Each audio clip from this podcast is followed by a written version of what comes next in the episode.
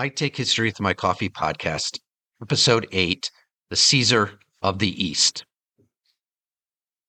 As soon as the fortress had been abandoned, Alfonso de Albuquerque gave order that the gates should be shut that led to the city, and a good watch kept over them, in order that our men should not follow the Moors, nor disband themselves to plunder.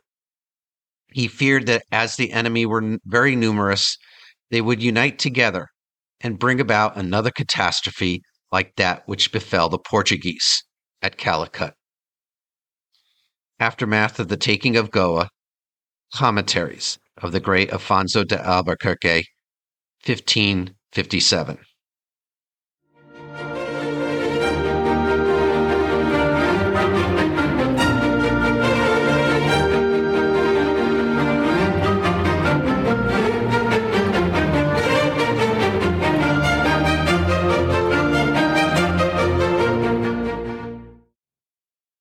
Welcome back to the I Take History with My Coffee podcast, and thank you for continuing our exploration of the early modern period.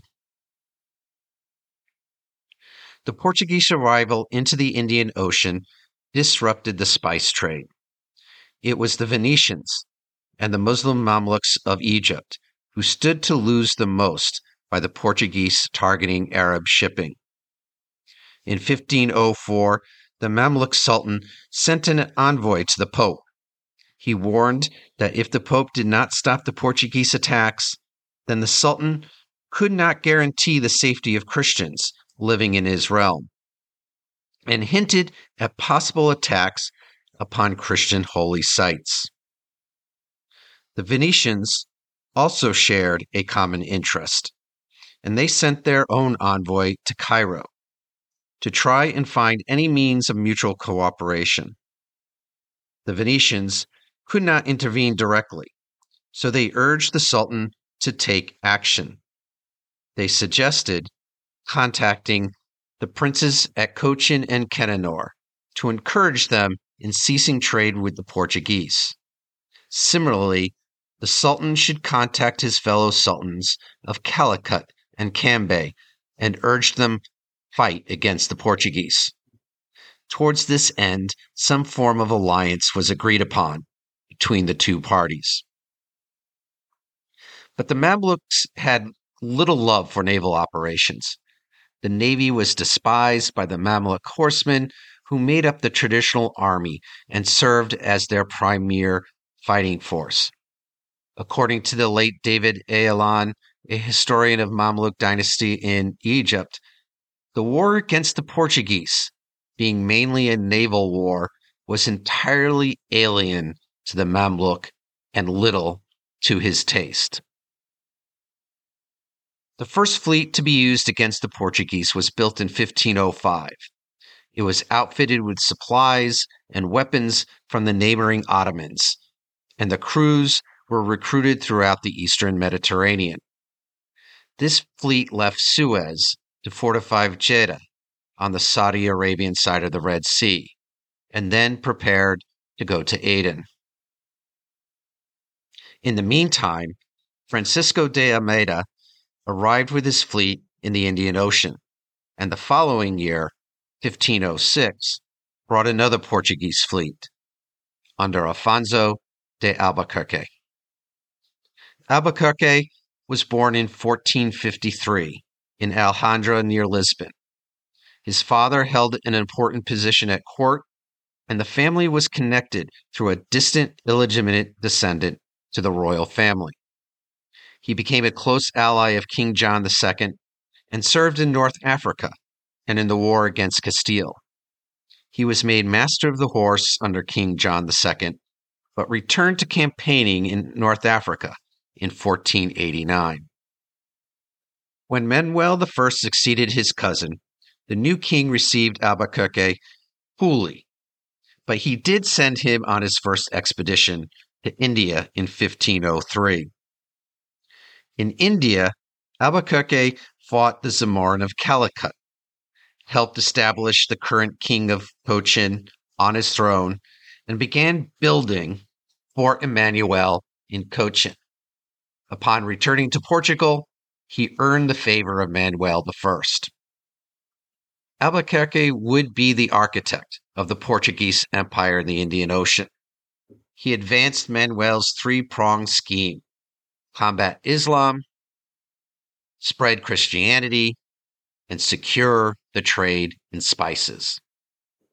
He would be referred to as the Lion of the Seas and the Caesar of the East.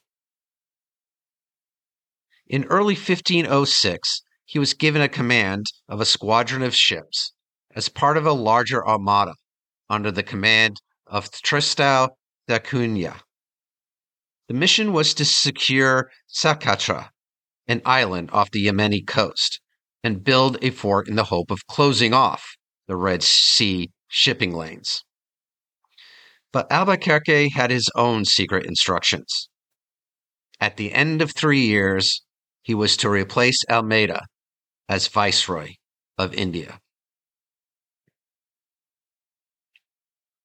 Along the way, Albuquerque raided the coast of Arabia and the Horn of Africa with the same savagery as his predecessors. At Socotra, the Muslim defenders put up a fierce resistance, but they were outnumbered by the Portuguese, and eventually they were overwhelmed. In August 1507, with Socotra secured, Cunha sailed on as had been originally planned in order to meet up with Almeida.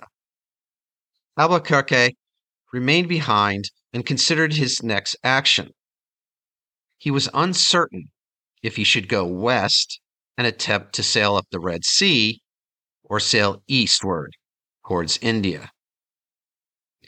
In consultation with his captains and Arab pilots, he made the decision to go east. He reached Muscat in October, the conquest of which was neither easy nor compassionate. On October 25, 1507, he arrived at the island of Hormuz, at the entrance to the Persian Gulf. Here he laid down the foundation of a tower, so high that from it one might have a view of all the mainland on the Persian side. Except Hormuz was under the authority of the Shah of Persia. The Shah sent an envoy to the Portuguese. Albuquerque advised the Shah's representative that Hormuz was now under the authority of the King of Portugal and promptly sent him on his way. He set about building Fort of Our Lady of Victory, which then would later become Fort of Our Lady of the Conception. But many of his men mutinied against him, unhappy with the forced labor of construction. Many left for India, and the size of his force was greatly reduced. Unable to maintain a position on Hormuz, Albuquerque departed in January of 1508. After raiding the coast to resupply, he too headed to India. Portuguese activities during this time brought Mamluk trade to the brink of collapse. Finally, the Mamluk fleet now about 50 ships and stationed at Aden, was sent to India. The Mamluks had allied themselves with the Sultan of Gujarat, who was regarded as having the most superior navy in India. The two fleets met up in the Gujarati port of Diu in early 1508. Not too far down the coast, a small Portuguese fleet under the command of Almeida's son, Lorenzo, had put into port of Chaul. Lorenzo's task had been to escort friendly shipping, and therefore he didn't have with him any heavily armed Portuguese warships. The Mamluks sailed into Chaul harbor and took this Portuguese fleet by surprise. Though they were outnumbered and outgunned, the Portuguese had more naval experience and were more accurate gunners. They managed to prevent the Mamluks from getting close enough to board. After two days, it seemed the smaller Portuguese fleet had gained an advantage. Then the Gujarati fleet arrived to reinforce the Mamluks. and the Portuguese were defeated. Lorenzo died during the battle in an attempt to retreat from the harbor. But the Mamluks failed to follow up on their victory. They returned back to Diu, and there the ships ultimately became derelict and the crew dispersed from inactivity. By the end of 1508, Albuquerque arrived at Cananor.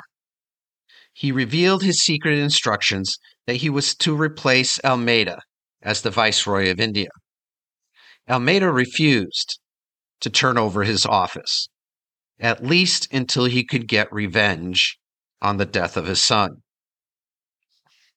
Albuquerque offered to help, but Almeida refused. And so Albuquerque, not wanting a civil war, waited in Cochin. On February 3rd, 1509, Almeida got his revenge. He won a decisive victory off the coast of Diu.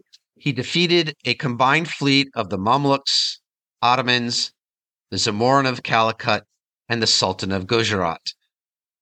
It would be the last major resistance to the Portuguese in the Indian Ocean and paved the way for their rule in the region.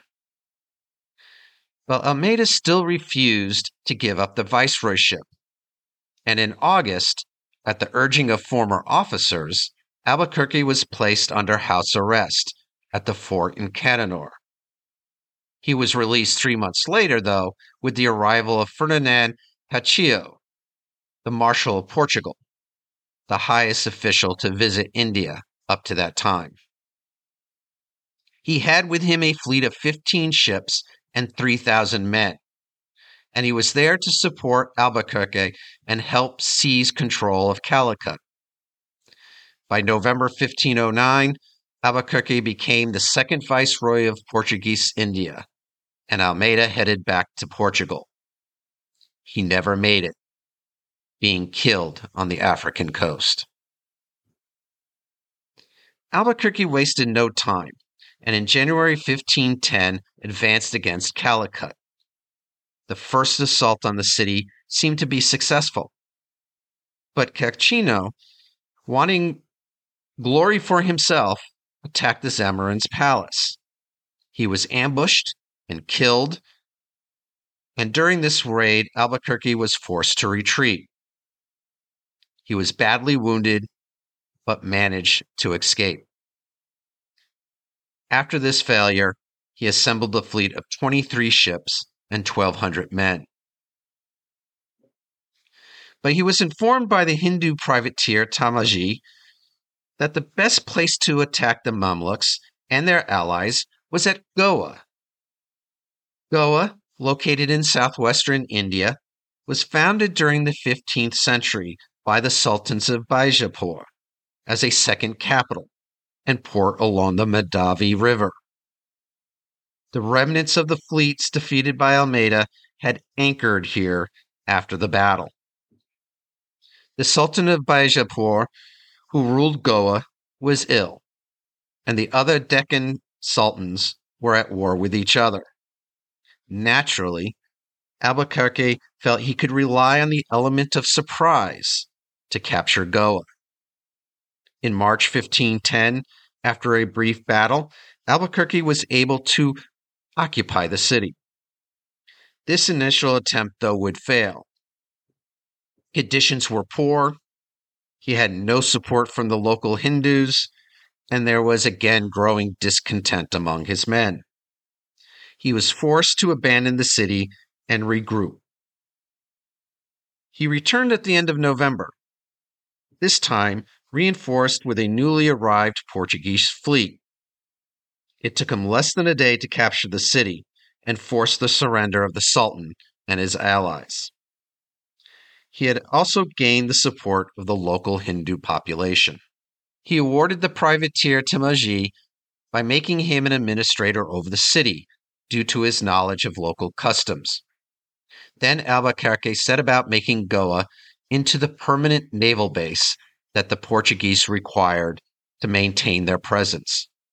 In time, it would become the capital of the Portuguese He founded the first Portuguese mint in the region and the Royal Hospital of Goa. Hearing the news of the fall of the port city, the Sultan of Gujarat and the Zamorin of Calicut sent embassies seeking alliances. And with Goa secured and fortified, Albuquerque set his sights on Malacca. Malacca was a strategic center through which the spice trade traveled between the Indian Ocean, the South China Sea, and Indonesia. I am very sure that if this Malacca trade is taken out of their hands, Cairo and Mecca will be completely lost. Albuquerque is quoted as saying. In 1511, April, satisfied that Goa was sufficiently fortified, he commanded a fleet of 18 ships and headed towards the Straits of Malacca under the pretense of seeking the release of Portuguese prisoners. Despite the wealth that flowed in and out of the city, the city itself was constructed of mostly wood, with very few masonry buildings but it was defended by a mercenary force about 20,000 men and 2,000 pieces of artillery. The greatest weakness was that the local sultan was unpopular due to his favoritism toward Muslims. Albuquerque appeared with banners flying and firing cannon volleys. He demanded the release of the prisoners and permission to build a fortified trading post. The Sultan released the prisoners, but was not highly impressed by the Portuguese fleet. In a show of power, Albuquerque burned a few ships and coastal buildings. The city was divided by the Malacca River, and a single bridge connected the two sides. Albuquerque understood the strategic importance of the bridge and therefore, on July 25th, 1511, at dawn, the Portuguese attacked the bridge.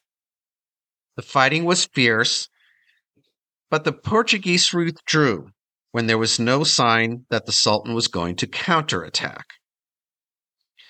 Then they set about filling a Chinese junk with men, artillery, and sandbags. They sailed back up the river, and on the following day they landed. This time, the Sultan arrived prepared to defend the city. The Muslim defenders were outmatched, and the Portuguese easily dispersed the Sultan's army. As Albuquerque waited to see if the Sultan would return, the merchants from the city who were not happy with the Sultan approached him.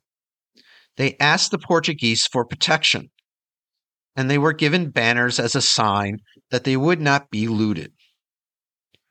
The Portuguese attacked again on August 15th, but they discovered that the Sultan had already fled the city.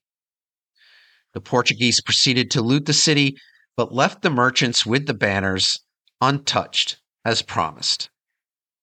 With the city safely in Portuguese hands, Albuquerque prepared Malacca's defenses against any possible counterattack. He had a fort built which was completed in November. He set up the administration of the trading post as well as appointed government officials. Another mint was established. He then learned the location of the so called Spice Islands, the Moluccas.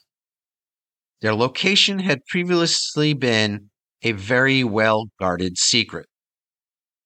He dispatched three ships to fill the cargo and returned to Portugal the Portuguese finally found themselves dealing directly with the sources of nutmeg, cinnamon, and cloves. Albuquerque returned to Goa in the fall of 1512, and he began to plan an expedition to the Red Sea, the final linchpin to completely closing off the Indian Ocean to Muslim shipping. He set sail in February 1513, spurred by reports of a new Mamluk fleet being constructed at Suez. His first target was Aden, at the entrance of the Red Sea. The port, though, was heavily fortified and defended, so it was not easy to take. After half a day, Albuquerque gave up and sailed through the Bab el Mandeb, the strait between the Arabian Peninsula and the Horn of Africa, which connected the Red Sea with the Gulf of Aden. He was the first Christian European to sail in this direction. He attempted to reach Jeddah, but the winds prevented a favorable approach, and a combination of sickness, lack of water, and fresh supplies forced him to retrace his route in the summer of 1513. He made one last attempt at taking Aden, but failed, and then returned back to India. The failure to take Aden would mean the end of Manuel I's grand scheme of encircling Islam. But the appearance of a Christian fleet in the Red Sea for the first time caused ripples of panic throughout the East region. When he returned to Goa, Albuquerque then put to rest the old thorn in the Portuguese side, the Zamorin of Calicut. Hostilities between the two had begun in 1502, but the Zamorin's nobles, seeing no solution to the conflict, began to fight among themselves and against the Zamorin. The current Zamorin was assassinated and replaced by a rival, all at the instigation of Albuquerque. The Portuguese would become adept at manipulating local politics to their favor. Peace talks commenced between the two parties, and favorable terms were agreed upon. The Portuguese were allowed to build a fort and the rights to as much pepper and ginger as they wished at favorable prices. In exchange, half the customs duties would be paid to Calicut as tribute. Under Albuquerque, the Portuguese asserted their naval supremacy established a permanent base of operations, and with the capture of Malacca, were able to gain direct access to the spice markets. All this laid the foundation for another 50 years of expansion, reaching out to China and to Japan. In the next episode, I will examine the mechanics of the spice trade after the Portuguese arrival into the monsoon marketplace. As always, maps and other supporting resources for all episodes are listed in the episode description. In the meantime, for more historical content, please visit the I Take History with My Coffee blog at itakehistory.com and also consider liking the I Take History with My Coffee Facebook page.